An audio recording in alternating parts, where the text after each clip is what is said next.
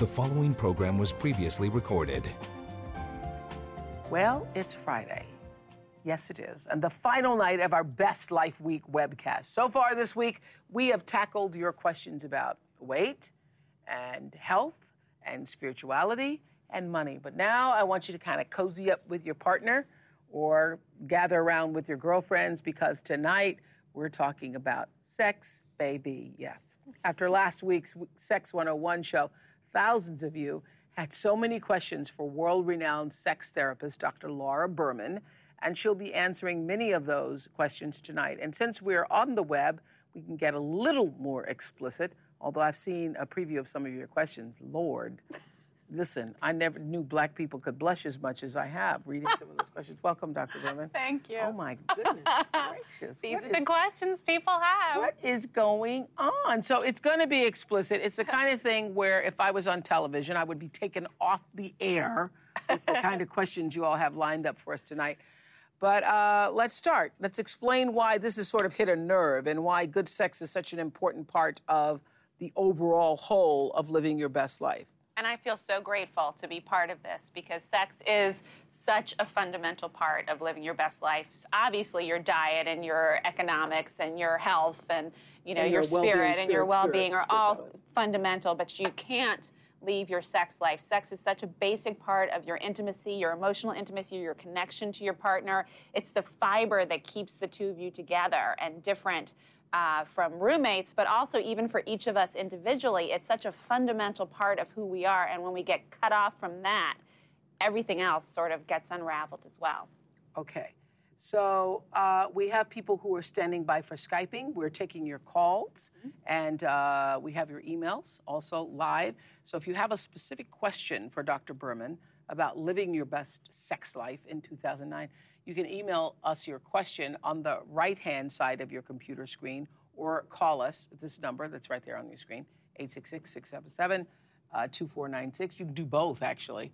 Uh, to begin, let's quickly recap the five steps to better sex that Dr. Berman covered last week. Here we go. Here we go. So the first one was to tell the truth. Tell the and truth. when we were talking about the show, when we were talking about the show, we were talking about it in terms of not faking orgasm.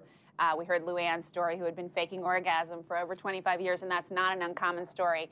But it's also telling the truth about what you want in the bedroom, not only what's not working, but what you'd like to work better, what you want to change, what you want more of, and being honest with yourself when things aren't working in your relationship and aren't working in your sex life. Yeah. Really not sweeping those issues under the rug. Right. And a lot of women in particular have trouble doing that Yeah. because if you have been lying for 27 years, you haven't had an orgasm, you've been faking the orgasm, how do you suddenly now come forward and say whatever? Guess what? Yeah. yeah. And it's I think we need the language for it. And Right. tonight on TV, on we're not on TV, so we can actually get the language for what to say. Absolutely. Okay, number We're two. going to.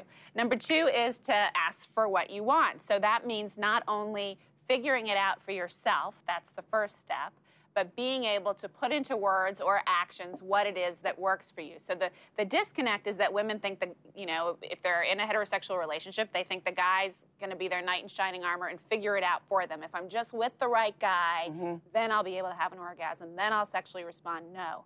You have to own your own sexuality and your own sexual response, and you have to be really explicit. Men like directions.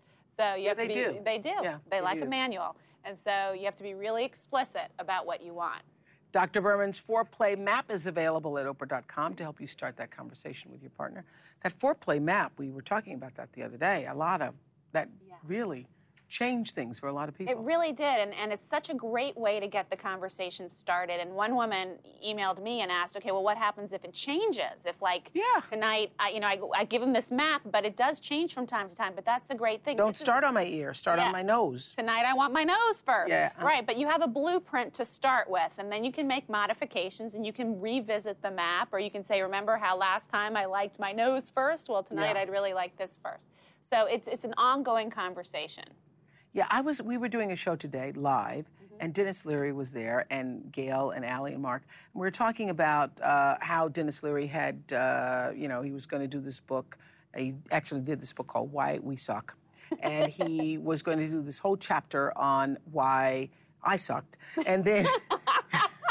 And then he started watching the show and, uh, you know, went to Oprah.com and he, the first word he put in was uh, penis.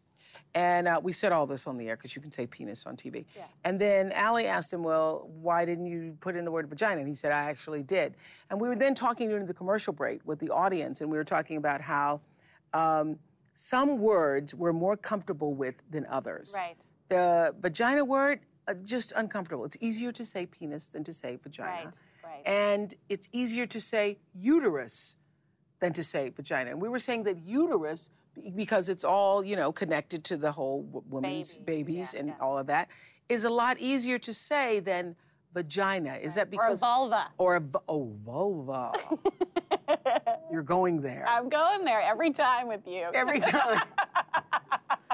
Woo! Okay. Yeah, it is. You know, and it's it's not. I remember when I first started talking about this on television. It was back, gosh, in '97, '98, and I think it was it was I was doing the nightly news, and they said to me, "We don't want you to say the word clitoris." Yes. And I said, "Could I say penis?" And they said, "Yes, you can say penis." But I couldn't say clitoris. Now I, I don't know. Maybe I could say clitoris on the nightly news. I don't know if plus you could. years I don't know ago, if you I could. couldn't. I don't know if you could. Yeah. I know. I We're thought that was here. I thought that was big. That was really big because actually one of the executives at ABC had called me about the the vibrators that we were doing on TV, and uh, I said, "Well, you you're talking about the vibrators. Well, you missed the clitoris demonstration that we did. What With has happened to clitoral you, Oprah? pointer. With a clitoral pointer? Yeah. Okay, so we're going to be explicit this evening. Number three, let's continue down the list. Let go of all those negative Right. And we put this up on your website. Sexual messages you've yes. been holding, We put up some great affirmations because one of the which things is easier said than done. Absolutely, because we grow up there. We we grow up with these messages that are overtly given to us verbally by Mm-hmm, our parents, but even more subtly through example and through having our hands slapped away when we were exploring, or being taught that sex was dirty, or that nice girls don't, or that they won't buy the cow. and that's why can get the some women are 50 years old Right. and older and still calling it down there. Right. Yes. And have never looked at themselves. And it's because they're still, we, unless you, the first step is to stop and recognize what those messages are, where they came from, and decide whether you're ready to let them go or not. Because usually, once you, you say, oh, yeah, that was, that's my mom speaking. You know, here I am, a 50 year old woman. Is that what I believe? Yeah. No, that's But not what I yeah, believe. women live and die and have never seen Yeah. their vulva. No. Good girl, Yeah. vulva. Vulva. Number four, go to the doctor. Problems in the bedroom could be a medical issue. Yes. Particularly, you know, we just did the bioidentical show yesterday, which we're going to re-air um, this Thursday because so many people didn't see it. It was preempted because of the uh, plane rescue. Um, but so many women, uh, when they get older, have a dryness in the vagina and um, their and sex is painful. Right. And so they're just Sex is painful, their libido goes down, so they have the dryness, they have lack of genital sensation, they have low libido. All of that can be related to hormones, especially if you're in your mid 40s and beyond. Also, anything, things in your medicine cabinet that wouldn't even occur to you, antihistamines, antidepressants, hormonal contraceptives, can all negatively affect your sexual response and your desire. So, so we have all of this information online on Right. Oprah.com, and um, and you definitely want to not rule out. There's always medical factors, emotional factors, and relationship factors happening simultaneously when there's a sexual issue. All so you don't want to rule out the medical. But what was interesting is the show that we did, one of the first shows that we did with a woman who didn't know she had a clitoris. Mm-hmm. Uh, when she discovered that uh, she, when I saw her, actually, Yeah. I knew immediately watching her that it was a hormonal issue. Yeah, Yeah, yeah. Yeah. And that wasn't why she couldn't find her clitoris. That was Yes, a separate issue. that was But a she separate had, issue. But she had low libido because she had low testosterone. And that those when you have low testosterone, that's a hormone of desire. So you typically will have low desire, low energy, low general sense of well-being, and low genital sensation. Wow.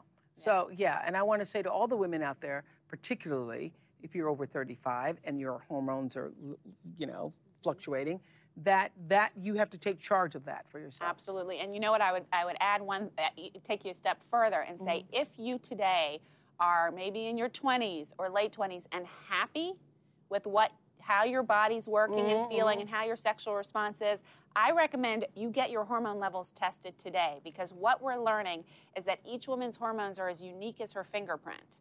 And so, Ooh, so so if you if you know what your template is, what your range is for what make where you know when you're functioning and feeling good, then when things start to change, you know sort of where you're supposed to be. That is so profound because I was saying that yesterday with Robin McGraw that my generation and her generation, because we're about the same age, year apart, are going to be the pioneers mm-hmm. because the next gen, the generation before us, it's just going to be normal that you're going to feel great and that you're going to be sexually active and powerful and engaged and Yeah. feeling vibrant in your life Just like throughout your life. just like your generation spearheaded the women's movement. I mean, it's Correct. been it's been Correct. the whole all the way through. Actually, it was a generation ahead of Right. Gloria Steinem. right, right. But now you're now you're guiding the. Uh, And I get the benefits of that. Right. Yeah. And now we got the menopausal, this whole baby boomer generation now moving through menopause, and they're not going to take it sitting down. They're going to figure out how to live their best lives through it. Okay.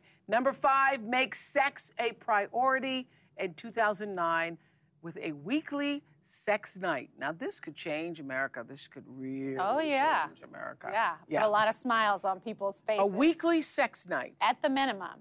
Um, during the worst of times and the times you're most stressed, don't let it go more than two weeks. You want to have sex at least once a week, and you want to make a date in pen in your calendar. Be extra nice to each other. That feels uh, too predictable. Yeah. That feels too. Right, because what we're used to is the fantasy in the beginning of the relationship. It's easy for sex to happen spontaneously. You can't get enough of each other. But if you wait for that to happen in a long term relationship, when you know each other's dirty laundry, you have a mortgage, you have kids, you have distractions, you have stress.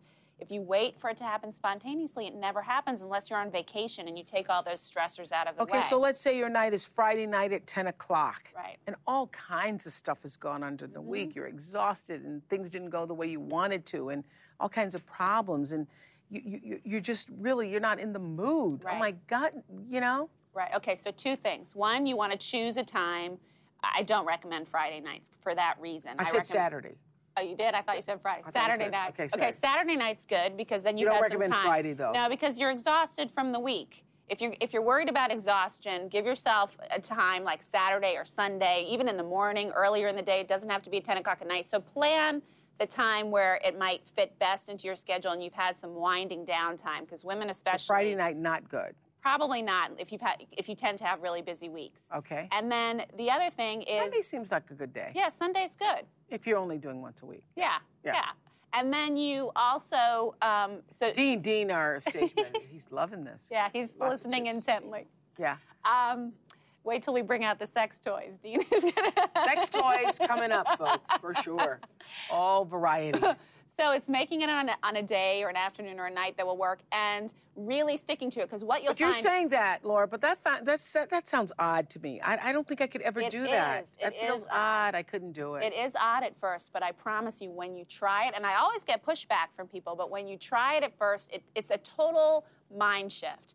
And what you'll find is that you start looking forward to that day. And you start being nicer and to you're each nicer other. to each other coming up to that. And you get jokey and silly about it. And you wink at each other and send each other sexy emails. And you're smiling at each other across the crazy breakfast table with the kids because you know you that know, night. it's yeah. Mm-hmm. And you kind of it becomes a kind of playful fun date thing that you get to look forward to and even those times it's like the buzzing panties you left the last time. yes yes we'll be doing those I did give them to my stylist. Not. I oh you didn't you did them. I didn't keep them. No, no. I could. I work on you No, I must say, no, I, I listen. I have a lot of responsibility in the world. I cannot be out in the elevator with my panties buzzing.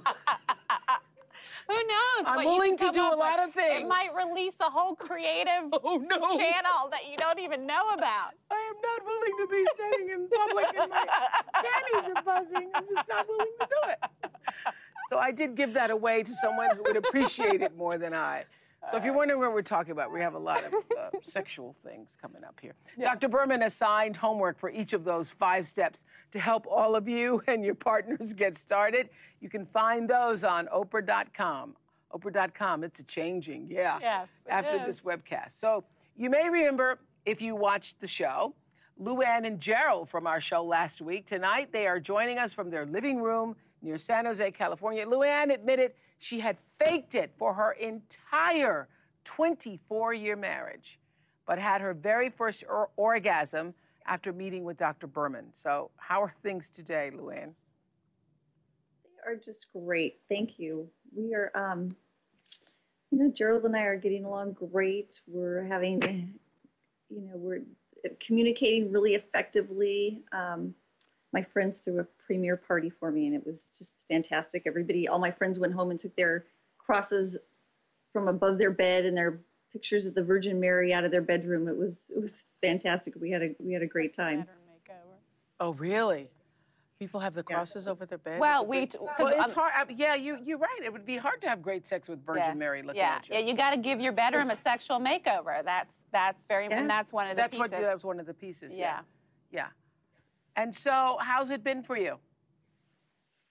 It it's been fantastic. Really, my my relationship with Gerald has never been better. Our um, Gerald, you can smile if no, you want to. I'm smiling inside. yeah, go ahead. We, really, we um, it's it's been a great it's been a great uh, great couple months for us. It's really just been um, it's we have been just so connected. Wow. And I, I really I can't that's what you want. I can't express how how how different I, I how I didn't realize how different having a great sex life would make our overall parenting skills and our life together and our everyday you know every day is just great it's, well so gerald i wonder how things are also changed for you because for 24 years she was faking it and i guess you she was faking it you believed her and so how is it different now well it's it's been a lot better in a lot of different areas. My uh, first off, it's been such a great improvement for Luann and her her overall well-being. She's she's less stressed out. That's what you're. She's able to cope with things a lot better, and and as far as making love, I mean that's it's just increased the intensity and the frequency, quite frankly, and uh, she's less inhibited in the bedroom, and I I can tell that she's really enjoying herself a lot more, or actually probably enjoying herself. Period for this. But uh, I'm really glad that uh, that we went through with this. You know, when this whole thing started, I had my doubts, but uh, it's really worked out well for Luann and ultimately for me. But uh, I'm glad to see that Luann really seems to be uh, dealing with everything a lot better and and um, it's hard to believe that uh, an improved sex life could make that much difference in all areas, but it really has. Well, that's exactly what Dr. Berman is trying to teach us all, right? That's right. That's right. And especially in your relationship, because what happens when sex isn't working,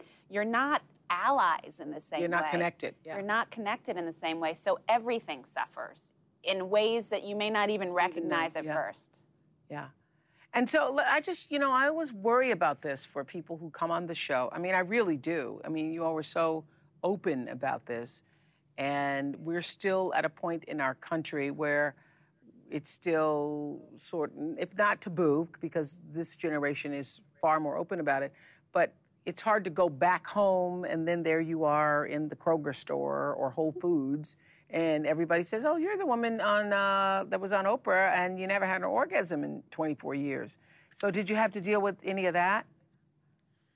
Yeah, a little bit. Mm-hmm. We went to a um, quite a large party the next night, and there was I felt a little bit of judgment from a few of them, a few of like an older generation of of people that were there, but uh, for the most part, you know, it was it was a pretty pretty positive feedback, you know, it, I, I felt, you know, I'm really proud of what we did. I yeah. really am because it was really, it was healthy for me. Yeah. So I, I had to go with, with that. Um, I think it's healthy for you. If it was healthy for you, that's really great. That makes me even feel better. And also liberating for you, but liberating for so many others who maybe couldn't take a step as big as coming on the Oprah show or making a Skype call to us. But having seen you, hearing the story about 24 years and faking orgasms and now knowing where you are can be freed themselves to be truthful. No, It's, you know, I, I felt like, you know, if someone can't look me in the eye again, that's okay. You know, it's, it's not something I did. It's just, if they're not okay with it, that's, that's fine. You know, my, my family's been the worst. It's, that's what's really been interesting is my, my family's reaction has been, um, Like really, what? Except for your sister. except, except my one sister. Yeah. They were not, um, you know, they weren't, they weren't very, um, Laura says that's not surprising. Why, Laura? Well, because that's part of the reason Luann was where she was, because Oh, of that point. kind of restricted shame around sexuality. So here she is going on the Oprah show talking Good about point. sex. Good You know, they're gonna they're gonna have a negative reaction. Good point. Good point. Yeah. Well, thank you so much, Luann and Gerald. Thank you. Yeah. Great Thank work. you. Thank you. Good work. I know a lot of you have questions for Dr. Berman, so okay, let's go to the phones. Marcia from Toronto has a question. You're up, Marcia. Hi, Oprah. Hi, Dr. Berman. Hi. My question about sex is that I'm not having any, and c- can not having sex affect my health in any way? and do, um, do you recommend another outlet for the sexual energy that I'm not using? Yes and yes. Um, we know that a good sex life helps you with your cardiovascular health, your immune system, your uh, depression, your uh, skeletal muscular health. It, ha- it, so it has tremendous health benefits, not only for your physical health, but for your mental health and for your body image. And there has been some research in recent years to show that if you don't use it, you can lose it.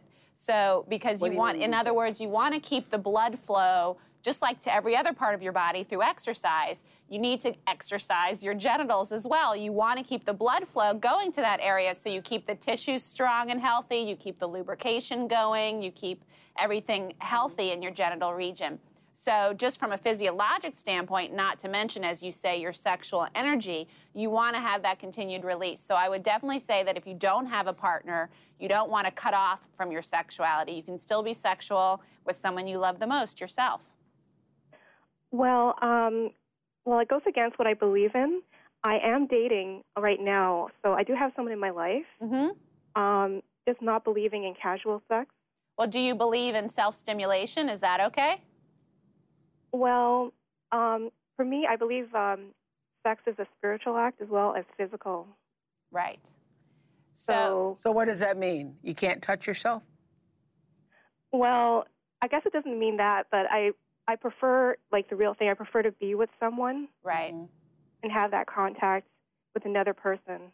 Absolutely. I, I totally understand that. And I also understand the sense I'm getting is that if you're going to have sex with another person, you want that to be in a very committed or loving relationship in a way that sort of fits within your moral values. Uh, I will say that I work with so many women who have very strong religious and moral values, and just by rote, without really thinking it through, have just assumed that self stimulation is wrong.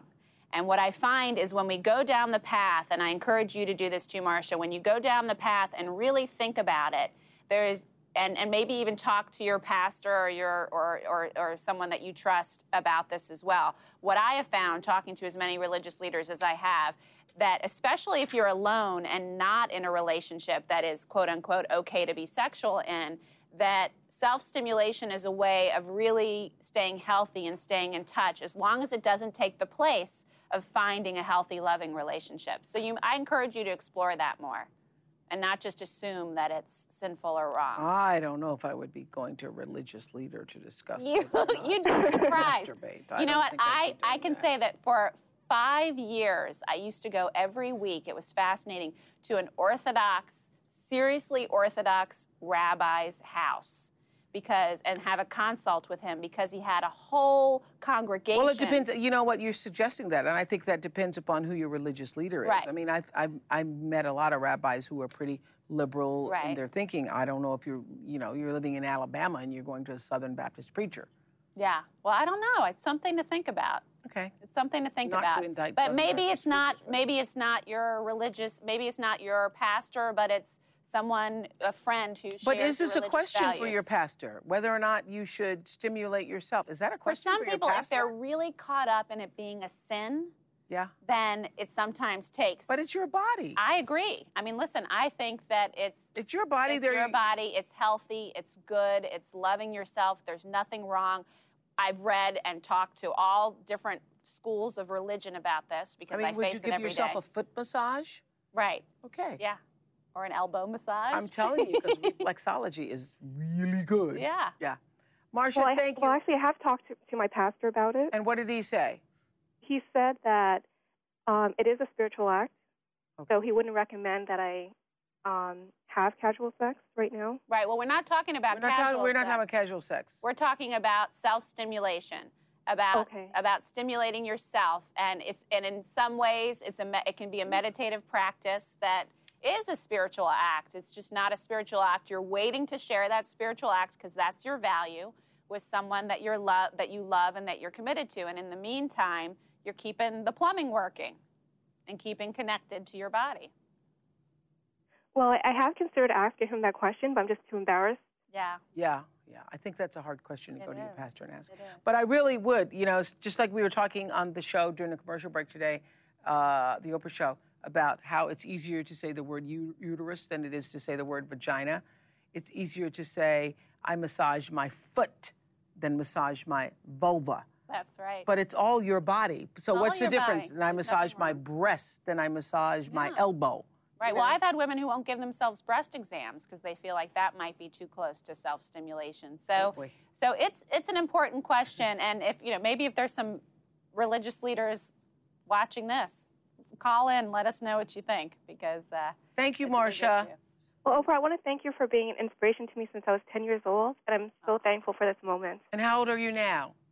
I'm 33. Wow. So you've grown up watching the Oprah show. Yes, I have. Well, thank you. Thank you. So this is a dream come true for me. Thank you, Marcia from Toronto. Thank you. Okay, thank you. Okay, all the best to you. So Alice from Chicago's on the phone. Alice, what's your question?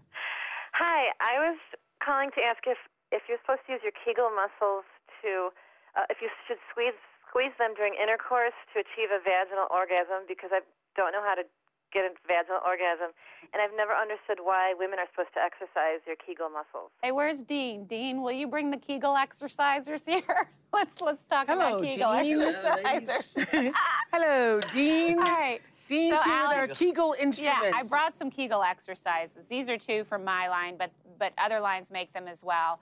Uh, this is called the ISIS, and this is called the Juno. This is a beginning. Well, since you're here, you might as well yeah, promote your line. Right, What's your right. line? It's called the Berman Center Intimate Accessories. Okay. Um, Which you can get on Amazon.com. you can get Amazon.com, drugstore.com. Along with Edgar Sawtelle, our book, Yeah. Oprah Winfrey Book Club. You can Everything get you yourself a. Kegel exerciser, and you can also get yourself a. um, so this, so first of all, Alice, to answer your question, uh, Kegels are very important, not only for avoiding. Explain it for everybody who Okay, doesn't so know what a Kegel Kegel is. muscles are the muscles that surround the, you know, basically they run in a figure eight around your vagina and anus, and they're the muscles that you That's use. another word, hard word. Anus. Mm, hard. Um, and uh, they they uh, they are the muscles that you use to stop the flow of urine. That's how you identify that. That's them. right. When you. When you stop. When you're in traffic and you got to go really bad and you're squeezing it, you're Right. squeezing the Kegel. That's right. okay. Um, so when you exercise them, you don't want to do that during urination because you might cause a urinary tract infection. But you do want to exercise your Kegels several hundred times a day, both to avoid incontinence, leaking when you cough. Get out. You said that Yes. And a hundred times a yeah, day. Yeah, but you can do them right now. You could do 10 wa- in 10 seconds. Do them right, right okay, now. I will. Go ahead. All right, so while I'm talking, do your Kegels. You should do them slow and fast. uh, and you don't have to make faces, so no one has to know you're doing them. But um, but you want to squeeze, you want to squeeze and release slow and also fast. And you also want to exercise those core muscles that you do during core exercises, those transverse abdominal muscles, Yeah. because that's part of it. Now, during intercourse, you squeeze those muscles because that creates more friction around your G spot. Your G spot is in like a third of the way into the vagina and the belly button side. So if a penis is in there and you squeeze your muscles, it makes your vagina tighter and provides more friction. So if you can either just do them on your own, some women prefer strengtheners, which is what these are. So this is one called ISIS. And it's an unweighted one. It's great for beginners if you've never done this before. And it So how you, would you get you this insert instrument? this? You can get it on. It's in my Amazon.com. line. Yeah, at Amazon.com. Just look up for pel- pelvic uh, Kegel exercisers, Well then. or they're called your Kegel muscles or your pubococcygeus muscles, PC Okay, muscles. okay. And you insert it into the vagina and squeeze around it. And you start off lying down, and you eventually can do it standing up. And then with this one, if you're no, you more need to be very clear because this is like making a t- basting a Okay, turkey. all right. You have to tell people to take the plastic stuff all right, out. all right. So you take So the, you- take the So plastic you're not like walking around no, with this, is, no, you know, walking no. around. You're not to- walking around, although you'd be surprised the stories I hear. You're not standing at a bus stop trying Yeah. to squeeze the right, thing. squeeze, you know? release, Okay. squeeze, release, hold it in. Um, no, so you start off lying down and supporting it, and then Yes. once you feel like you can do that, you stand up at home alone, or maybe with Uh-huh. a friend if you want to. Um, squeeze around it and Uh-huh. try to and, and you support it at first but eventually try to just hold it in with your muscles alone and Uh-huh. that gives you really good control now this one is a more advanced one Ooh. this is a weighted one PhD yeah phd kegels masterclass. so, um, so I always say that if you have good control of your Kegels and your transverse abdominals, you should be able to squeeze your Kegels in, Yeah. in and up, in, In and, and up. yeah, in and up. That's if you're using your transverse too. Yeah. In and back, and even side to side, alternating sides. Can't do that. we got to give you one of these. Not sure what nude. Go ahead. and um, so this one, you would again start lying down, and you start with the biggest side first. So this is just for Kegel. Now that looks like it can also be some kind of it can stimu- be yes. Some women use this for um, sexual stimulation as Okay, well. Okay, so it's Kegel and or Yeah. and or anything else you choose. okay. Did that help you, Alice? Yes, it sure did. Thank you. I'm so happy we did. Do your exercises. Okay, so you sh- you could be Kegling all day. Traffic lights at your desk. I have a, uh, a woman who told me she uh, when she goes on road trips, she does Kegels every mile sign. She does 10 Kegels. Okay, and so then in the end, that makes for what better? It makes for better sex. An orgasm is basically an intense contraction and release of muscle tension. So if your pelvic floor muscles are part of what contract and release during orgasm, if the stronger they are, the more intense those contractions are going to be. So I have women do Kegels who either can't reach orgasm, their orgasms are less intense, they want to reach orgasm during intercourse, and of course to avoid incontinence. So let's say you. Kegled for a week Yeah. I would say in two weeks you could see a huge difference in your in your sexual response, especially if you use them during penetration, during intercourse. Uh-huh. You'll have more friction and you'll also have more intense orgasms. Okay, so Kegel for a week, and then you'll notice more intense orgasm. Right, and this is a big one too for those women. It, dri- it makes me crazy. The, all this this trend of what they call vaginal rejuvenation surgeries, where these women are getting surgeries to make their vagina smaller. And first of all, you're doing nerve damage that you don't even necessarily understand. You're cha- often they're changing the shape of the vagina, which creates pain afterwards. But if you just use your muscles, strengthen your muscles, you can squeeze around a pencil if you need to. So, so if you, so often these women are having these surgeries, it's because their their Kegel muscles aren't strong enough. Yes, and is that because they've delivered children, or Yeah, what? it's, it's children and childbirth. I mean, having a vaginal delivery is pushing a bowling ball through your pelvic floor. I mean, it's the equivalent of and the. Kegels just go. I can't help it. yeah, you. Kegels are like we're we're gone until you kick us back into gear, but they do recover in most cases. So the number one question that you all asked after last week's show was, "Where do I get the vibrator that Dr. Berman talked about?" Dr. Berman, that I understand that that was called the Aphrodite. That was the Aphrodite. Okay, uh, that- Dean, where's the Aphrodite? Oh, look, Dean's reading our minds. Yes. Look at this. and right. that that a year's supply that Amazon.com had. Well, yeah, our, our, my manufacturer had a year's supply, and in, at Amazon and at the other places, because they're sold all over the country, sold out in four hours after your show. So, uh, so the Aphrodite right now is on back order. Um, but I just look it. at that thing. I just wonder, is it necessary to be that big? Well, not necessarily. The reason that I like this one for beginners, and this was the one that I recommended to Luann, is that it's very strong. And I'm going to show you one in a minute that is very strong and much smaller. The downside of this is that you couldn't necess- you wouldn't necessarily use this easily during sex with a partner. You know, it's kind of big and cumbersome. Yeah. But it's something that kind of feels less threatening to women because it could be a back massager, which some women use it as as well because there's a heated side.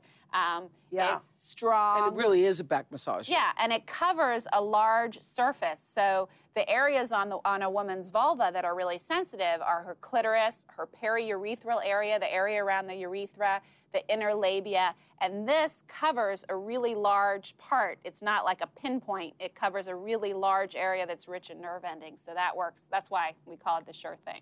Okay. But it's really called the But now it's sold out. Yeah, at least for like about six weeks to two months. So so it is sold out right okay, now, but so we're going to show you sold other out. ones. But Dr. Berman brought a variety of vibrators from her Yeah. own Berman Center Intimate. Accessories line to show us tonight. Thank so you. All right, so I'm going to. Sh- you ready? I am really All right. fine. so this, This is the my one- last night. I've been jet lagged all week. So, and the inauguration starts, and here I am with. talking vibrators. Here we go.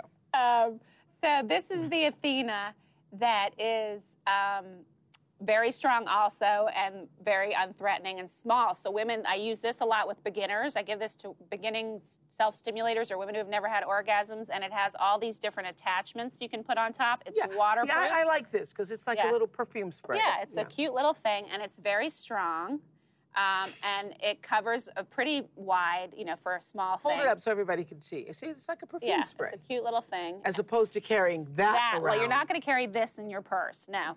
This, and this is great too because you can incorporate it into lovemaking. So if you need, most women who have orgasms during intercourse need clitoral stimulation during intercourse, and this is a great way to, to get it. So Okay. this is a good one, the Athena.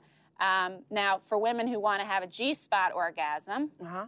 Um, G spot. Or, G spot orgasm. Now, this, so uh, if you want to have a G spot orgasm, you've never had one, Which are far more intense and Right. powerful. Um, and that you want to, I recommend exploring the G spot on your own 1st Mhm. before you try during intercourse because it can be, you know, hard to find. You want to experiment. Um, so you can do it manually by yourself, or you can use a G spot stimulator, which is curved. So this is one in my line. I have several of them, but this one is called Paris. And this one vibrates as well. And so you would insert this into the vagina, and this rubs against the G spot. So when you've hit the G spot, you'll often feel um, the uh, urge to urinate, and that's because it's so close to the urethra where the urine comes out. So it, it's stimulating the nerves there, and that's a good sign you're in the right spot. So this is a great way to explore G spot stimulation. And then if you've already found your G spot, you're more an advanced G spot, or you want that blended orgasm, because remember there's three types of orgasm. There's the clitoral ones, which you would get with the Athena, you know, or the Aphrodite. Then there's the G spot ones, which you would get with the uh, this one, and then there is the Adonis. Look at your face. This Looks one, like a cell phone and something can talk on it. combination. Oh my Um, gosh. That's the next thing. You just gave me a great idea. A What? cell phone that doubles as a vibrator. I'll have to think about that one. Well, that looks like a cell phone Yeah, right it does. there. This one has like seven different settings. It's a very And how? Intense. What is that? All right, I so I'm going to show you how it works. Which end is in? So this is the part that stimulates the G spot. So uh, this is the vagina. It goes into the vagina, Yeah. And what are the little? and uh, then there are these finger grooves. So your clitoris is right here. This is your vulva on the outside, right? And your clitoris is right here, and you use these finger grooves to go up like this. So this part is against your clitoris and labia, and then you rock it back and forth. So you're getting simultaneous and cons- consistent G spot and clitoral stimulation. So this one, women go crazy over. Uh, They really like this one for the blended orgasms. And what's it called? It's called the Adonis. The Adonis. Yes. And this is just to hold the battery. The other part's just for. Yeah, for the and for the remo- there's a long cord. I don't have it all the way open, but you can set it and just use. You know, it's not all tied together. So like is this something that you are doing with yourself, or is someone doing this for you? both. You can do all of these with a partner if you want to, or by yourself. So if you're solo, or if you just want to do it and have your partner watch, or if you want your partner to do it for you, you can do all that. These are great ways to spice things up, and they're not too expensive. I mean, especially in this economy, we want to think about that. This Well, one, of course. the Athena is about ten dollars. Um, this one is about twenty dollars. This one, uh, let me see if I have. I think I. I hear that the sale of these uh, products has gone up because of the economy. But it has, That's yeah, because the economy, because people are wa- would rather just invest, you know, 20 50 dollars, whatever it is, in a fun sex toy and stay at home and sort of be playful and spice things up and get some sexual relief from the tension. But also, it's a nice way to spend a night in. And this one has a really good bang for your buck too, because it's several things in one. This is called the Aurora. And so it has two different bullets. This one I put in a, it comes with a little silicone harness. Mm-hmm. So the woman could use this herself. Once again, it has a long cord and a remote control. The woman could use this herself externally, right? She could use it alone, the, either one of these bullets alone, internally or externally. And this is a little holster that the guy can wear. So this goes around his penis. Oh, please. Yeah, around his penis for hands-free clitoral stimulation during Okay. intercourse. You have just crossed the line with me. Okay, so Okay. you ready? You no, you have crossed the line with me. I don't know what the hell you're talking All about. All right, now. look. Here's the penis. I Look swear. I'm not ready for it. I'm not ready. I'm not ready for it. No, I am not ready for it. I am not nearly as advanced as I thought I was. No, I'm not. I'm not. No, no, no, no. Let's move on. Okay, Lisa okay. is Skyping in. Hello, Lisa. Lisa. Hi, Oprah. Hi there. Just went a little Hello. too far for me. Well, we didn't even get to the toy cleaner. Never mind. Lisa's there with her husband Bill from their family room in Michigan. What's your question?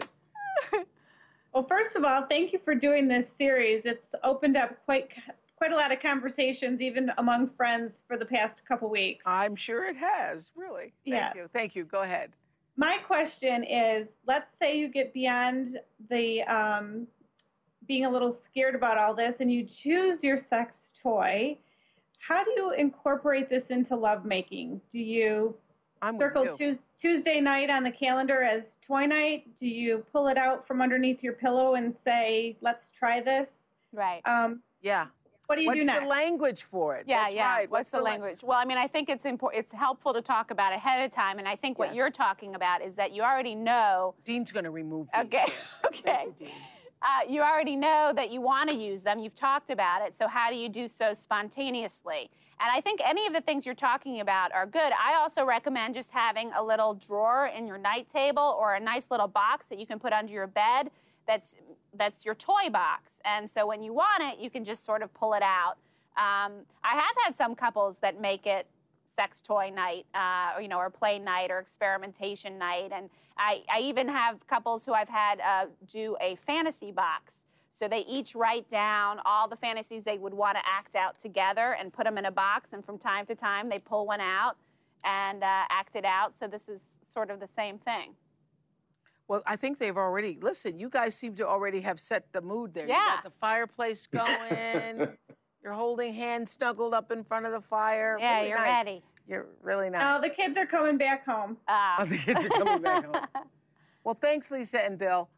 But, but she's right. There needs to be a language Yes. for, you know, how do you even integrate this? But Right. I, I like that idea of the nightstand. Yeah, and we have a lot of these um, idea conversation starters on Oprah.com But it's hard too. to get that big, what you call it, The it? Aphrodite? Aphrodite. in the Yeah, you need a big drawer for that one. That might go in your. A lot of women keep that in their bra or underwear drawer Okay. for special occasions. Skyping in from Orange County, girlfriends Laura, Brooke, Camille, and Patience. Camille, what's your question for Dr. Hi, Oprah. Hi, guys. Hi, Norman. Um, I was actually really interested in that Aphrodite when I saw that on Friday. And um, I, my question was I'm not afraid to use it, but I'm also fine with my husband and his skills, no problems there. But I wondered to incorporate that like on a lazy day, if you will, or whatever, if that will sabotage his abilities in the long run. Because I've heard, I didn't know if it was a myth, if if you're using a vibrator, which is so strong and powerful, Right. then uh, maybe your husband's, you know, manual skills aren't quite as good or strong enough, maybe. Yeah. It's a great question. That's and a good question. Yeah, and the bottom line is that no human can compete with a vibrator in terms of the direct intensity and frequency of the stimulation. But but women's sexual response is also so wrapped up in how they're feeling with the, about the person they're having sex with, how into it they are. So there's so many factors that are going to go into your sexual response that a vibrator can't replace. That being said, you know, if you're only using the vibrator, I always encourage women to kind of keep both skill sets alive. So sometimes you use the vibrator and sometimes you don't. And if you kind of keep both going, then you stay used to both. Because if you only used a vibrator and you became accustomed to Right. You uh, can still relearn how to have an orgasm a yeah. different way, but it but you get kind of used to that and then it's hard the Harder. other way, harder. harder. Anybody else have a question there? I have a question, Oprah. I was just wondering, I'm Brooke. I was just wondering what the best position was to achieve a G spot orgasm. Okay. Well, we talked about the Kegels. That's important. Um, we uh, so it, a woman on top is a great way because uh, you can provide more friction that way. Also, a male behind. Um, but there's one position uh, called the cat, the coital alignment technique. Um, but basically, it's a variation on the missionary position, the traditional position with the man on top. So if you, yeah, it's in there. You have, it's in there. It's What in page? Real Sex for Real Women. I don't What- what- remember what, okay, page. okay. You might have to just look. Oh, find bye. Yeah. But basically, basically, you do. you didn't know what you're getting yourself into. I- It's in there. It's in there. It's right in here. It's all in We'll there. get that book. Okay. Um, but yeah, it's a variation on the missionary position where he kind of lifts up and over um, and rocks back and forth. And that rocking motion uh, really helps with G spot stimulation because you kind of need that consistent uh, friction there. Does that make sense? I was going to see if it was Okay, in the index, okay. the cat. the cat. But even if we Coital saw it, I, alignment I wasn't going to show Yeah, it you- here uh, well, I don't know lawyers are like it. No, I don't see it here, the cat. Uh, but it's in here. yeah, it's in there. Yeah, just look at the index. Very stimulating. Thank you, ladies. Thank you very much. David from Georgia is on the phone. They- They look so good, sitting all lined up there Yeah. in the green. On the phone, David. Oprah. Hi, David. How you? How you doing? Just fine. Hey, Dr. Berman. Hey, listen, I love my wife. Um, we have good sex now, but I like for it to be a little bit better. Um, she likes it to be hard, fast, and furious, but I climax way before she has a chance to achieve an orgasm. Mm-hmm. Are there are there any kind of ways I can train myself so I have more endurance and staying power? Yeah, Kegels for men. Yeah, Kegels for men. Kegels for men. Yeah. That's a big part of it, learning to use your muscle control and your breath. So what I recommend is that when you're do it on your own through self-stimulation and if 10 is orgasm, you know, the point of no return, you get yourself to a 7 and then either stop you know, or squeeze those muscles and use your breath and bring yourself back down to a four out of 10. And then get yourself back up to a seven and then move back to a four. And do that several times until you really get the hang of it and you really practice it on your own. And then you can start practicing it with your partner as well. And if that doesn't work, Right. there are other techniques. I don't know how graphic you want to get called the squeeze technique and the stop start technique. The stop start basically means stopping and starting. The squeeze technique, some men need extra help stopping the stimulation so you can squeeze right uh, below the glans of the penis. So the head of the penis right below there, and that will tamp down the stimulation a lot as well. Did that help you, David? Well, yes, it does. Um, also, I practice the Kegels on my own, um, Good. but I haven't done them for a very long time. How how long should I keep doing them before I see? Yeah, I, I bet it's like any other exercise. Right, you got to keep doing it. Those muscles get weak if you don't, and you want to squeeze those and take really deep breaths uh, to sort of quiet the arousal and hold yourself back a little bit. Um, but you want to do several hundred a day, just like the women, and on an ongoing basis. And if you don't keep doing them, they will weaken, especially with age, as our testosterone lowers, all of our muscle tone diminishes, including our Kegel muscle tone. Okay. Well, thank you both very much. Thank you, David, from Macon, Georgia. Another group of friends joining us from outside of Austin, Austin, Texas. Hello, Christy, Casey, Amy, and Shannon. What's your question? Hi, hi, ladies. Your question for Dr. Berman. So a lot Actually, of women I are have, watching uh, tonight. Two questions. Yeah. One is I've noticed that when I administer oral sex to my husband, his joy juice will, uh, will taste different every time. Sometimes it's sweet and sometimes it's a salty. And I was just wondering if that is dietary and if there's some way that I can control it. I have a little bit of a sweet tooth. Lord, this is a new day. Have mercy. and I, I would have never expected that from Austin, Texas. I swear. I declare I wouldn't expect it from you girls down there. But okay. It's a really common question that I get asked. And yes, diet does affect it. Um, if, you know, the things that seem to affect it in negative ways are alcohol, smoking, broccoli, uh, spicy foods like curry will negatively affect. positively affecting would be uh, pineapple juice, um, peppermint, celery, cranberry juice. Those have all uh, been studied and seem to improve Semen. the, the flavor of semen or joy juice, as she called it, which I think is hilarious. Did you think long and hard about that question today? she did. Oh, of course. Of course you did. I have another question. Okay, let's hear it. We were talking about the Aphrodite, and I've noticed that some of those vibrators are really, really powerful. And I was wondering if you use them frequently, can you get any nerve damage in that area? Right. Um, you Because that, Aphrodite looks like a lawnmower, doesn't it? you just go right in there. It's like a roto rooter. Just you know, take you out. that thing. Jackhammer effect. right, right. You have a Good jackhammer. God. No, you, um, you. The crew's loving this, by Right, the way. I That's know. great. And they're loving Hey, your hey, discomfort. Hey, fellas. yeah. The best part is seeing you squirm so I know. much. I've never Uh, squirmed this much since the Michael Jackson interview in 1992. Go ahead. Go ahead. Um, so there's no evidence to su- ever have suggested that you can quote unquote do nerve damage. But um, so I wouldn't worry about that. I think along the lines of, a, of another question that we got earlier, you can get kind of used to that kind of stimulation so that regular partner stimulation doesn't feel as intense. And many women, if they're if they already have good sensation, you want to get a vibrator that has escalating vibrations. So it starts off low and gets higher and higher and higher because you may need a lower sensa- a lower vibration than a woman who might be uh, having less sensation because of perimenopause or because of any medications she's on and she needs a lot of vibration. So you don't want to use more than you need, mostly because you start to feel numb after a little bit. Okay. okay. Anybody else in Austin?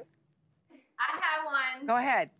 a little less shocking. Um, we have uh, preteens in our house, and we're finding it increasingly difficult to have alone time in our house because our preteens stay up later than us. Do you have any advice for us who have preteens in the house and are trying to work our way around it? Yeah.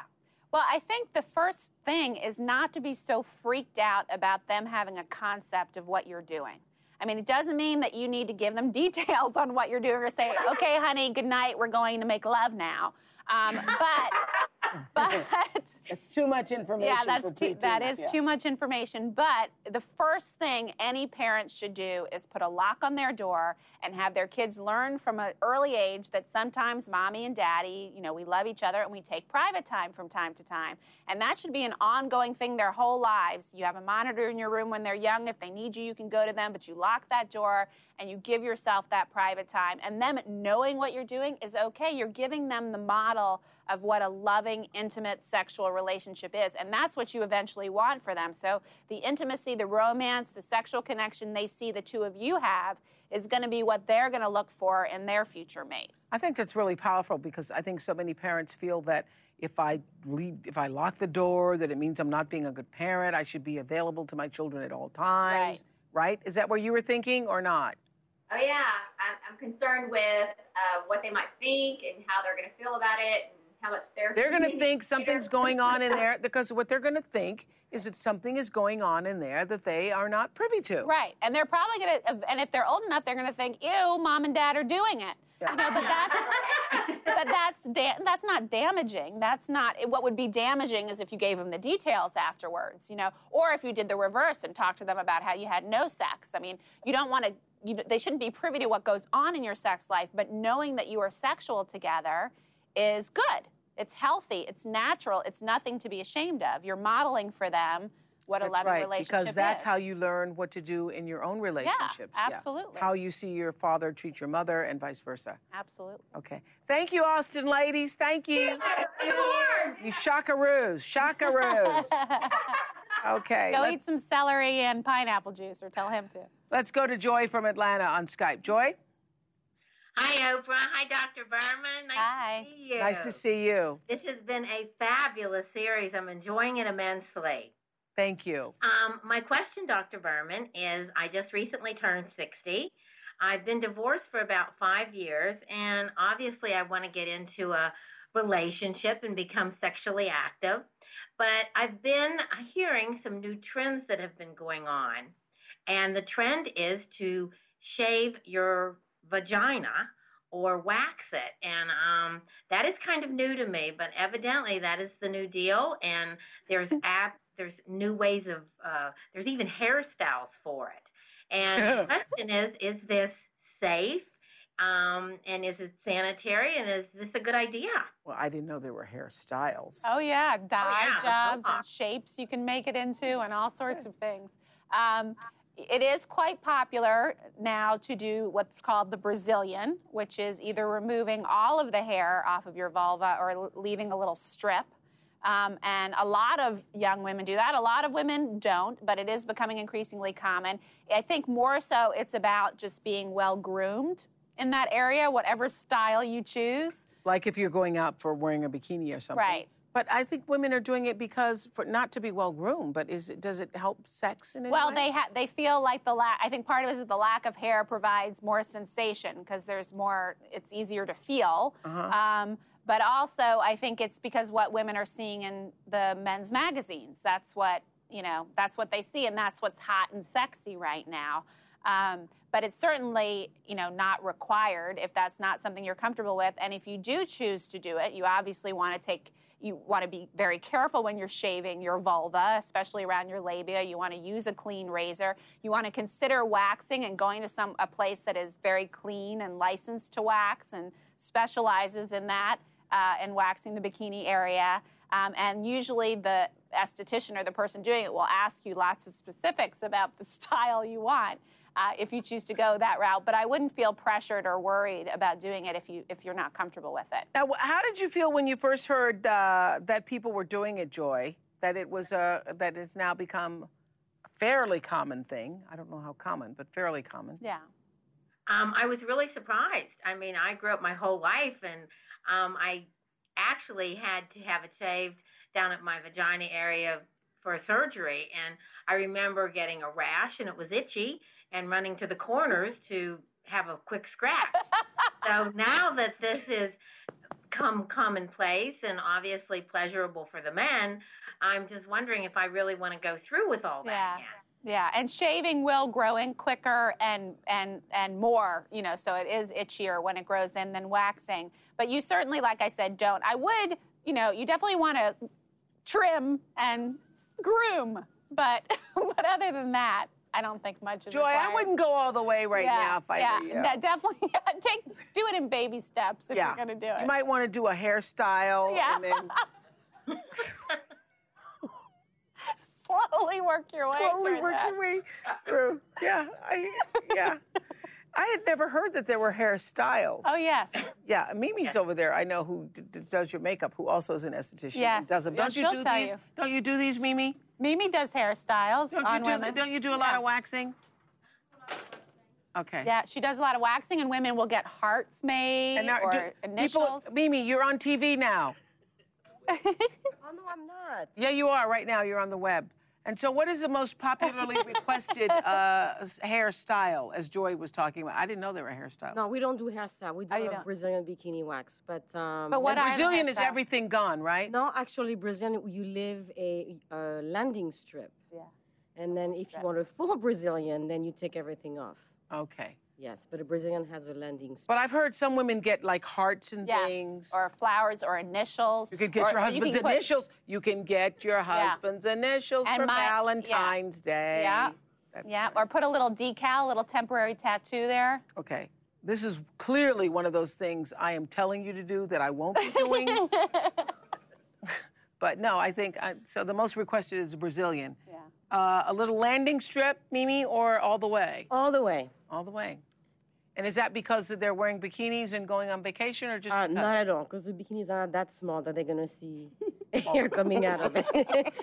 Has nothing to do with the bikini. Yeah. yeah. How many do you do a day? Would you say? Actually, I don't do them. I have uh, two people who work for me. Who do them? So, but they do about um, six or eight a day.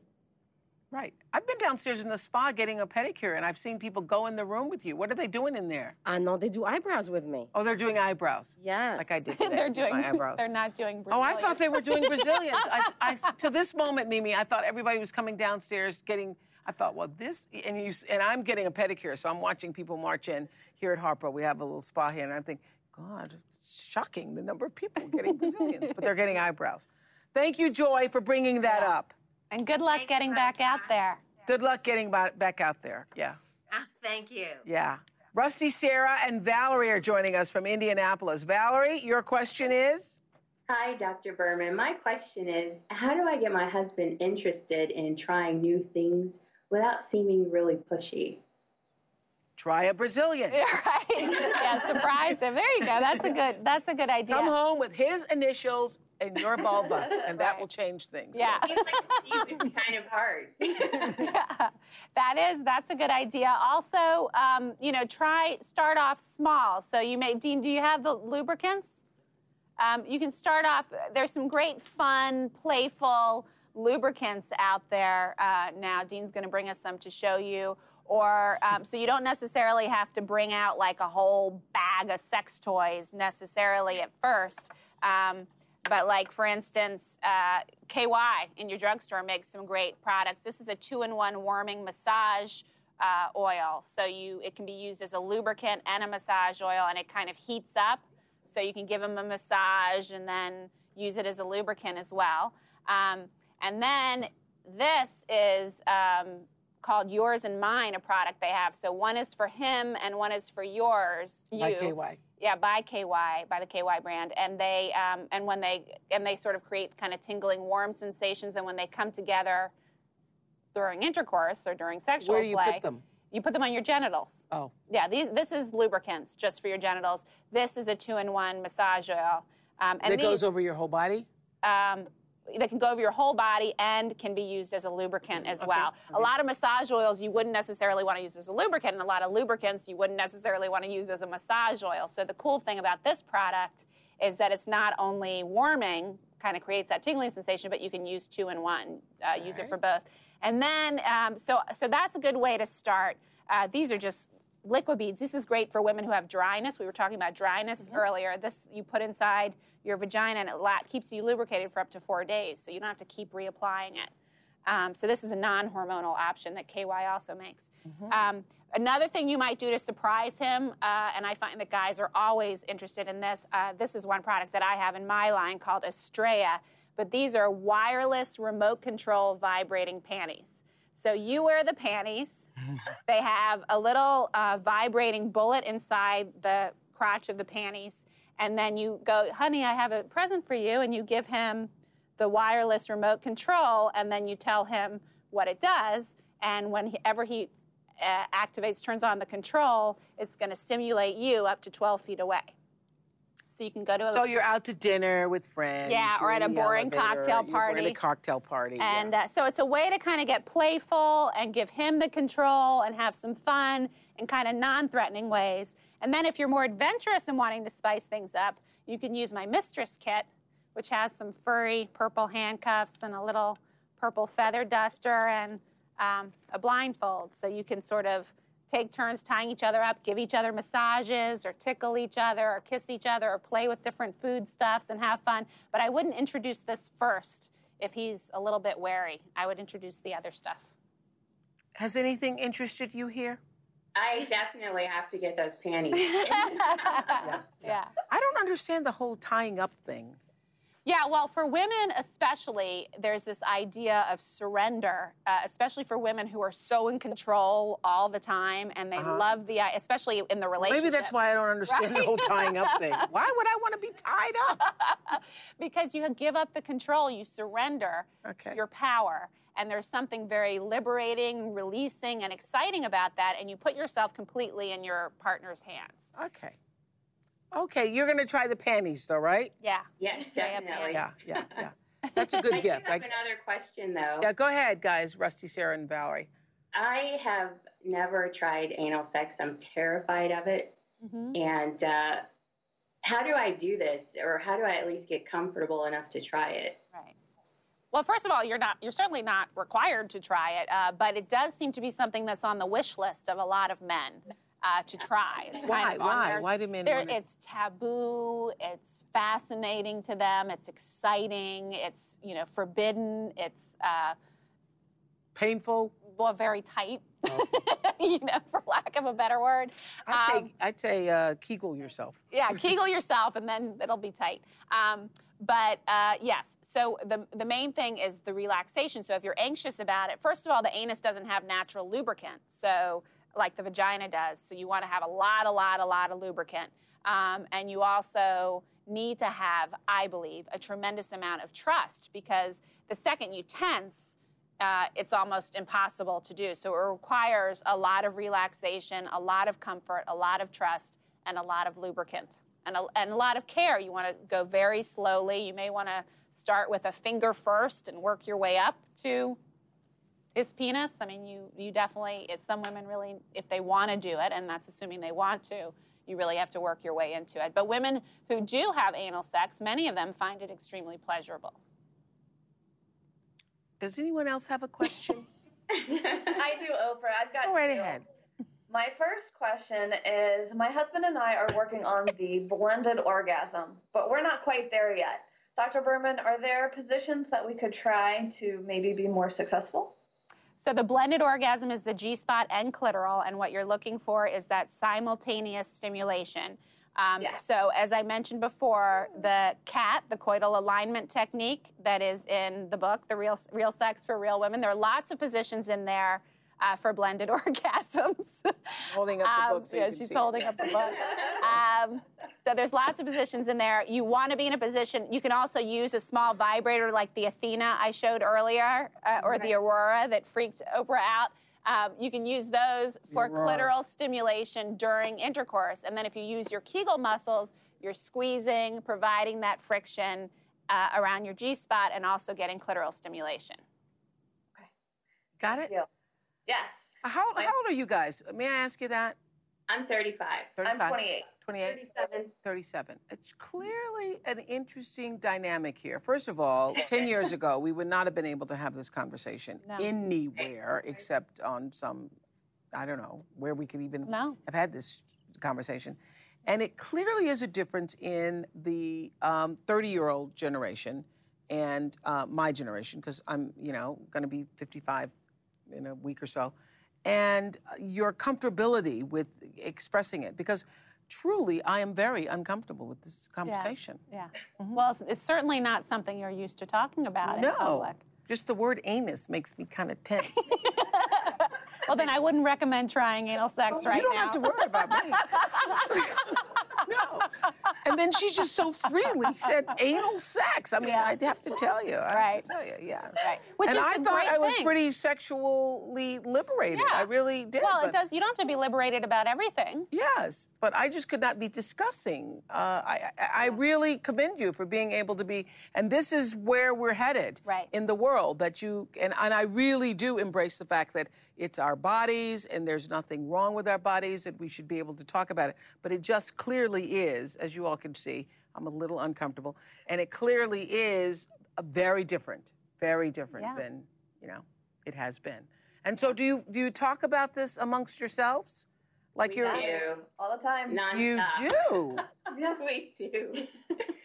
And they want it. They want the answers. They want the information. And what I think is so great is that women, I mean, this is the shift, is that women are feeling it's not just about like what they need to do to get by in the relationship or to satisfy him That's or right. to get him off her back.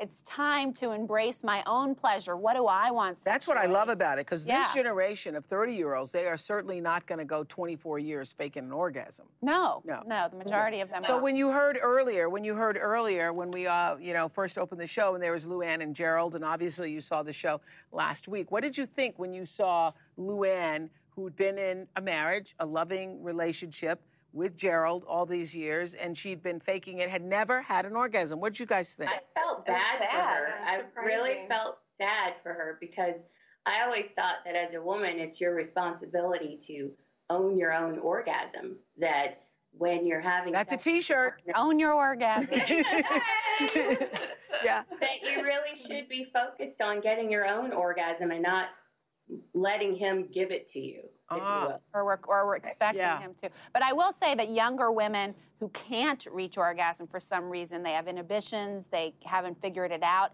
and they feel so much pressure. They've lost relationships because the guys are so hung up on them reaching orgasm, or they feel so much pressure. They will fake. Fake it, yeah. They will fake. But most women now in their 30s have at least explored self stimulation and have kind of figured it out on their own. If they haven't, then they might have gone down the path of faking rather than getting help, which hopefully now they're going to start doing. So the idea of faking is not something that you, it's not a part of your language, No, correct? No, not at all. That's And really, that's my, when I first learned, it was a vibrator. I was, you know, take a vibrator, try it out yourself, figure out what you like. Um, I have a G spot vibrator that I love. Um, use it, you know, not often, but every time when I just feel like I need a little boost, I'll do it myself, and my husband's all for it. Anytime you want to bring a little glow to our face, Instead of a facial. an orgasm will do the same. Well, I think that's fantastic. Own your own orgasm. There Thank you you, go. ladies. Thank you. Remember, if you have a specific question for Dr. Berman, call us at 866 Oprah XM. That's 866 677 2496. We have Kathleen on the phone from Manchester, New Hampshire. Go ahead. Hi. Um, I had a quick question. When I have an orgasm, um, sometimes I expel the copious amounts of fluid. Um, I've heard of female ejaculation before, but is this normal to uh, ejaculate so much? Uh, yes. I mean, here's the thing: uh, you're, you are talking about female ejaculation, and when they've looked at it, they used to think it was urine. When they've looked at it, uh, you know, under a microscope and analyzed it, it's not urine. It is, they think, fluid from the Skene's glands, which is sort of the equivalent of the prostate gland in men. And the studies have been really interesting because they've indicated that actually all women ejaculate during orgasm, but the majority of women for whom it doesn't come out, it goes, it does what's called retrograde ejaculation. It goes back into the bladder. So they did this study where they looked at a whole bunch of women after orgasm. They looked at women who ejaculate after orgasm, and they looked at women who don't ejaculate with orgasm. And uh, there's a, a property in female ejaculate called PSA, which is also in semen, prostate stimulating antigen, and it's called PSA. And so the uh, the women who uh, ejaculated, they looked at their urine after orgasm, and there was no PSA in their urine. The women who did not ejaculate, they looked at their urine after orgasm, and there was PSA in their urine. So the idea is that all women ejaculate, except most of us, it goes back up into our bladder. So all women can learn to ejaculate, uh, and there are actually people who teach this. I'm not one of them. Um, but the idea is that we tend to clench and squeeze in when we reach orgasm. And if you relax and push out, almost as if you're urinating when you orgasm, because it does come from the urethra, that you can learn to ejaculate. And you can tell us, Kathleen, women who do ejaculate with orgasm say that they have much more intense orgasms that way than when they don't. But I'm thinking, just listening to you, that if you're a woman and you've never done that before, you would think that you're going to end up urinating. Right, right. And it's embarrassing and Yeah. scary. And so that's important to know is that it's totally normal. Okay, Kathleen, did that help? Uh, yeah, it does. I mean, it's just it's inconvenient. It's messy. You have to prepare before sex. You have to put something down because I mean, it does kind of make a mess of the bed. Yeah, yeah, it can. All right, thank you. Yvette Thank Skyping, Skyping from her husband's home office in Tampa, Florida. Hi, Yvette. Hi, Oprah. How are Hi. you? I'm, g- I'm good. Um, I actually have two questions for Dr. Berman. My first question is My husband says that I perform oral sex once a year if he's lucky. Um, do you have a technique for giving oral sex that's easier and takes less time? And then I would be inclined to doing it a lot more often. Because I really don't have a problem. I just, it just takes so much time. How much time are we talking? Well, I mean, I, 15, 10, 15 minutes. Right. Well, that's not so much time, but it does feel like a long time when you're doing something that you're not It's a lot of work. It's a lot of work. All right, so one thing you can do is um, do other kinds of stimulation first until he's gotten much closer, or do oral sex for a while first, then go on to do manual stimulation or something else. and then go back to oral sex so that you're not doing only oral for the entire 15 minutes. Um, and then you can also ask him what turns him on. For a lot of men, it's visual. So, uh, you know, watching porn or watching you while you perform oral sex is stimulating to them, or uh, talking dirty to them is stimulating to them. So, there are things that can move the process and, and make the arousal more intense, you know, but 10 to 15 minutes is, you know, it's not. It's not the average. The average is seven minutes, but it's not extremely long. Does that make sense? Yes. Yes, that makes sense. Uh, my second, it's funny you said that about talking. My second question is that my husband feels like he's in a silent movie when we're in bed, and he wants me to talk dirty. Um, how can I become more comfortable in talking dirty and get over the embarrassment? Yeah, and it's something that a lot of women feel around this, and a lot of men enjoy. Um, you can start by just um, using nonverbal feedback, moaning, saying mm, that feels good when he's doing something that you enjoy.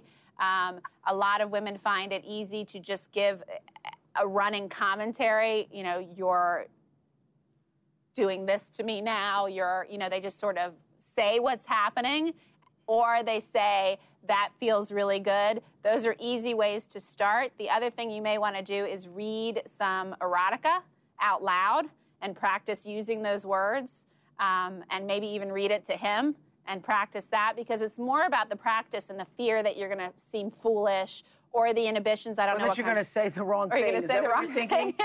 oh my God, I said the wrong thing. Yeah. I don't think it's easy to say the wrong thing unless you bring up another guy's name or something.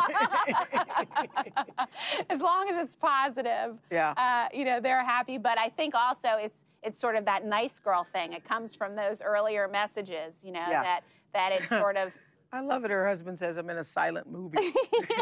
yeah, he he does say that. Yeah. So start say that. off just So like I feel I'm moaning in a and silent movie. Yeah. But we do the moaning, we do the the things that you said. I think he wants to take it to another level. Right. So have you ever watched porn with him? Oh yeah, we've been together for over 20 years. We've So you've seen what the women say on those movies? Yes. That's Yes. what he that's probably what he's wanting you to say. Yeah. And and what and that's what she's saying. She's saying I feel ridiculous saying yeah, that. Yeah. yeah. Is that Right. what it is? No, yes. Yeah. Yes, I do. That's, you know, we. I think. I mean, I. I really feel like our sex life is great. We have a great sex life. The moaning and the yeah, feels great. But I know he's looking to take it to another level, and I am having a really, really hard time with that. I just, you know, saying some of those really expressive, crazy stuff. What does it make you feel? What what's the story you have about what it would be saying about you? Maybe I. I don't know. I just. Yeah, you I, do. I, I get. I get embarrassed. I feel like he's going to judge me. Maybe that. That he's going to judge me. And what you're really afraid of is that you're judging yourself. And what's really going on is somebody from earlier in your life is judging you, and you've taken that on yourself. So, about your sexuality. So, there's some key people or person in your life that played a fundamental role in your sexual development that taught you that, you know, that judged you around it around being too free, around being too natural, around being too expressive, around owning your sexuality too wholeheartedly and aggressively. And that's the voice that's playing in your head that you're projecting onto him because he's sitting there saying, let's go for it. He's not going to judge you at all. No. It's you Yeah. who's judging yourself. And really, what's happening is that you're allowing that little girl to judge yourself. You know what I mean? I gotcha. Yeah. So, so think about we don't you know we can't we don't have to get into it right now, but think about who that person was and what those messages were, and write them down and really own them, and decide whether you want to keep owning those messages as yours. I'm going to do that. I really am. I'm going to do that. Well, Yvette, thank you. You're welcome. Thank you for having me. Thank you for Skyping in. Okay, so Lara from Vermont called in with a question. Lara? Hi, Oprah. Thanks for taking my call. Glad you're here. Um, hi, Dr. Berman. I am a single woman, and um, to Oprah's point, a sexually vibrant single woman, so I occasionally enjoy pornography. Okay. And recently I happened to mention this in front of a friend of mine who's very passionate about women's rights, and so got to talking about um, perpetuating the image of women as sexual objects, and I suddenly felt really um, guilty and you know a little bit dirty. And so my question is whether or not porn is a healthy outlet for a woman's sexuality that we can enjoy um, sort of you know guilt free. Uh, I, I truly believe yes. Uh, I think that there is a very healthy role for erotica and pornography in a single person's life, in a couple's life, in a relationship's life, um, and that there is nothing wrong with it. And um, and you know, yes, sort of traditional feminism has shunned pornography as something that objectifies women. My take on it, and I consider myself a feminist, is that when you own your sexuality and when you embrace your sexuality, that's the most feminist thing there is. Um, and so, whatever turns you on, embracing that, Yeah. it should be celebrated. Yes, the difference between owning it and abusing it. Right. Owning it and then exploiting it. Right. Yes. Yeah. Does that make yeah, sense? I mean, I, I yeah, I used to wear it as a badge, you know, like Mm-hmm. as you know, um, something to be proud of, and sort of flaunt it as being this sexually liberated, you know, if people say that anymore, um, woman in my 30s, and just it was just recently that I've started to feel like I shouldn't be doing it, or that I should feel bad about, um, you know, I wouldn't enjoying give, myself yeah, I think way. you're giving that person too much power. Is that person older? No. no. Interesting. They're not. Yeah. Yeah. Because I'm wondering, is it a generational thing? Because Um, obviously there are a lot of, as I was saying earlier, a lot of women in their 30s and obviously their 20s who are who own their sexuality in a different way than you know my generation Right. did. Well, there's feminine. And that's a generality, Yeah, there is. I think. I think there can be a generational thing, and I think there could be a in generational thing where Mm-hmm. it has to do with your attitude toward men. I think more than Mm-hmm, anything else. And if to you, feminism means that men are bad and that men are objectifiers and that men are seeking to put you down, and we have to push against that and live our lives at the effect of that, then you're going to see porn as something bad. If you are the kind of feminist who celebrates men as being different but equal and having their own strengths, and you having your own strengths, and you own your own sexuality and aren't at the effect of men in terms of your sex life, then porn can be a great thing. Does that okay. make sense? Yeah, it does make sense. Okay. Thanks, Oh, Sarah. okay. Thank you so much for that answer. Very helpful. Good. 32 year old Heather is Skyping from her bedroom near Los Angeles, California. Hi, Heather. Welcome. Hi, Oprah. Hey. Dr. Berman, I was actually watching the show last Friday with women uh, not being able to achieve orgasm or having a decrease in their libido and um, not having the same level as their husbands.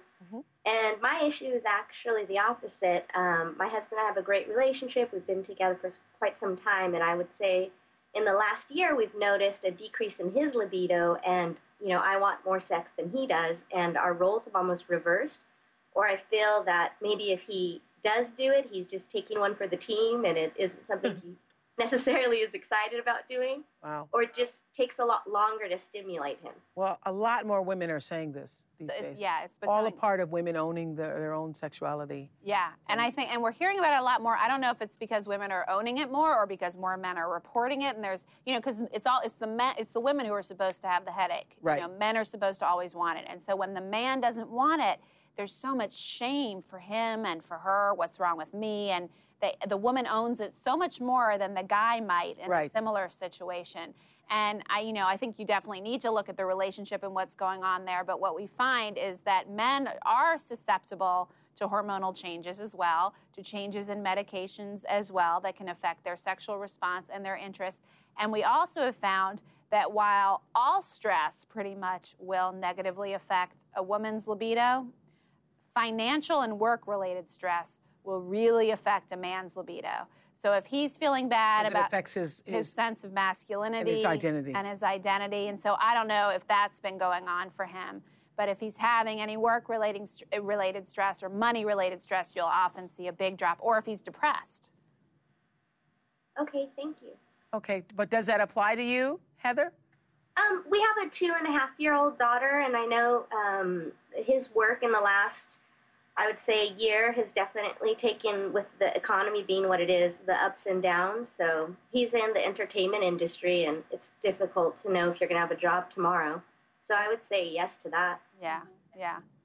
And some men actually, I mean, this is an aside, it's probably the financial in your case, but some men also, once their wives have children, and if they watched the childbirth, will have a plummet in their in their desire as well. Yeah, afterwards. we did that on the show. Yeah. And with, with the guy who said, once I saw that, it was just really hard to see it Mm-hmm. any other way. Yeah. That's So- interesting. Oh. Because he did, he held my left thigh while he, we were delivering my baby. So that would be a good question. Yeah, ask yeah, him. Ask him. Yeah. Because did you see that show we had? I can't remember the guy's name who said It was he Sean and Carrie. Yeah, you yeah, never see it Sean. the same. Yeah. Uh, they had he had watched the childbirth and he could never look at her genitals the same. Yeah. Yeah. So that's why it's good for a lot of men who may feel that way to stay up top. Stay by the shoulder and Stay look by the over the shoulder, shoulder, over the not down at the thigh. Dr. Berman, you'd also mentioned that if the testosterone levels are different, could that be something that could happen to someone um, Yeah. like a, in their 30s? Well, usually not in your 30s. It's usually, you know, in your late 40s into your 50s. But if he's on any medications, if he has any medical conditions, if he's on antidepressants, Blood pressure blood pressure for a lot of guys. Yeah. Blood pressure. So, and, um, and if he's having any sexual response problems, the first things that'll happen to a guy if he loses his erection one time, you know, or if he thinks there's even a chance he's going to have problems with function, he'll shut down from sex completely rather than take a chance at failure. So sometimes there's something else going on. Uh, function wise that's then impacting on their uh, sexual interest. So I would definitely get him to see a urologist who specializes in sexual medicine. Um, and there are lots of those around. Lots of urologists do that, and get him, you know, a full workup to make sure everything's working well. But look at those other factors too. Okay, thank you. Heather, thank you. So now Janet from Reno is on the phone. Janet, go for it. Hi, Oprah. Hi, Dr. Berman. Hi. Hi. How are you? We're good. We're good. Happy birthday, Oprah. Almost. What a Almost. privilege to be on the show. Thank you. Um, I'm a happily married and straight 53 year old woman, and I get sexually aroused just by thinking about men having sex with other men. Right. now. I was just wondering if this was kind of abnormal. Nah. Nothing's abnormal. No, nothing's abnormal, and and uh, it's a it's a common fantasy. I mean, certainly we know that the, the most common fantasy for men is two women together. Um, Is it? Oh yeah, absolutely. A threesome or watching two women together. Yes. Um, and for women, a big one is watching two men Dean, or Dean. watching. Are we right, Dean? watching two men. Dean Well, goes, you got five more minutes. I have nothing to say. I, I knew you'd think it'll be a little bit kinky. No, you No. know, it's no. She's teasing Dean because saying that he's fantasizing about two women. Um, you know what? It's not. It's it's not particularly kinky. Um, and there's certainly a lot of pornography out there of men together, geared at the gay community. But also, many women find that arousing because they find men arousing, and to see the two of them together and those two male bodies together is exciting. And the thing to remember about fantasy and pornography falls into the realm of, of fantasy is that it's just that. You're going to be turned on by things in your fantasy life that in your wildest imaginings would you ever want to do in real life. That's the joy of fantasy. So it doesn't mean if you if you fantasize as a woman about having sex with another woman, it doesn't mean that you're a lesbian. You know, and if you fantasize about having uh, watching two men have sex and you find that arousing, it doesn't mean it doesn't say anything necessarily about who you are or about what your real life sexuality is about and how you want to express that. Okay, my husband's totally okay with it, by the way, too. He just he Oh, kind of that's laughs great. it off. That's he kind of laughs it off. So, do you share your fantasies with your husband? Is that you do? I will, and, and happy birthday to you again. Well, thank you, thank you, Janet. Okay, Ada's on the phone from Newark. Uh, Ada, I think you're going to be our last caller. Go ahead. Yes, hi. Hi, Oprah, Dr. Berman. Thank you for taking my call. Hi. Here's my situation. I am um, 53. I am divorced, um, but I find that I am I get horny a lot and um, I get wet easily. So my question is: Is that normal? Is it healthy? Yeah, I, it's great that you're 53 and that you still, you know, you. experience lubrication. That's that's a good uh, sign about your hormone levels and about your sexual function. Um, there, I don't think there's anything wrong. Where does the word horny come from? Um, you know, I think it has to do with um, an erection and the idea of it being like a goat's horn or a horn on an animal.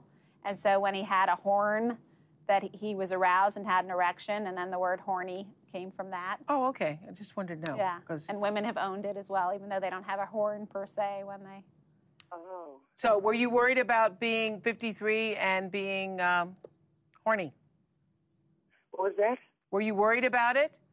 No, no, no. I, you know, I, I I have female friends and we talk about it, and I'm surprised that I'm the only one who feels this way. Yeah, well, that and probably no one just. seems to be doing it. And I, I talk to male friends, and um, and and I tell them, I says, I'm so in touch with my sexual part of me now. Uh, I feel so sexually liberated. Ah.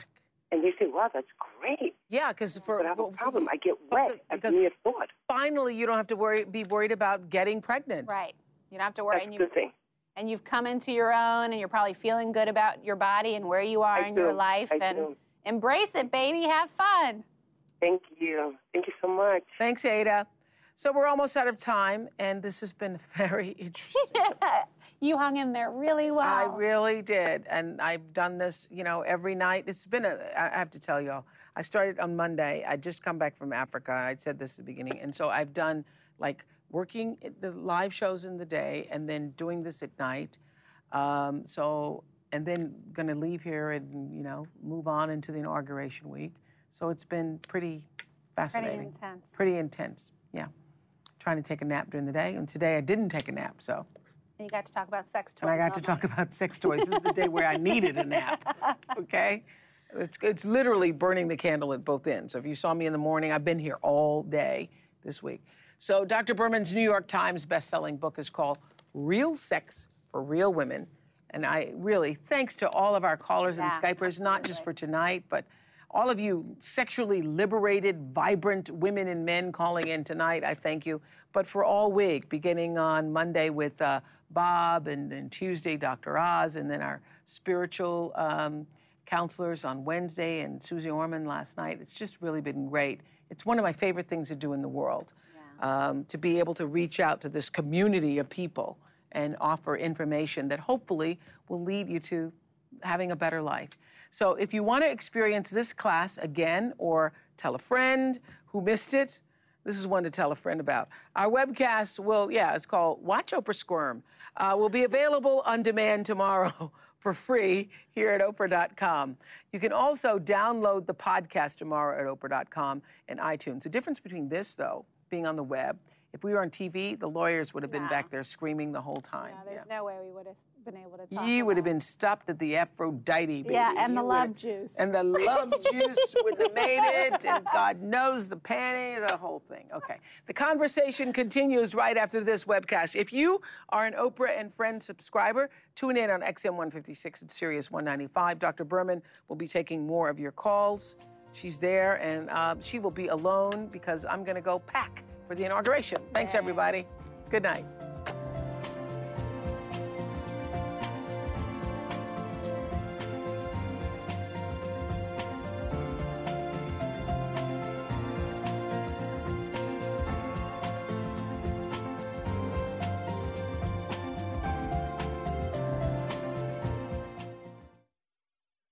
Thank you for joining the webcast. Find the support and tools you need to live your best life at oprah.com slash live your best life.